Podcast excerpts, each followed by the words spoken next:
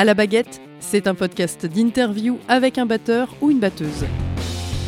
L'apprentissage de la batterie, les références musicales, la technique, les choix de matériel ou encore l'approche du studio et du live. Moi sur scène, je l'ai pas trop fort le clic. Je préfère euh, le chercher. J'aime bien euh, chercher un peu la mélodie euh, dans, dans mes rythmes. Les cymbales de Charleston, elles étaient tellement molles qu'elles se retournaient, tu vois. Elles devenaient des Chinese un peu.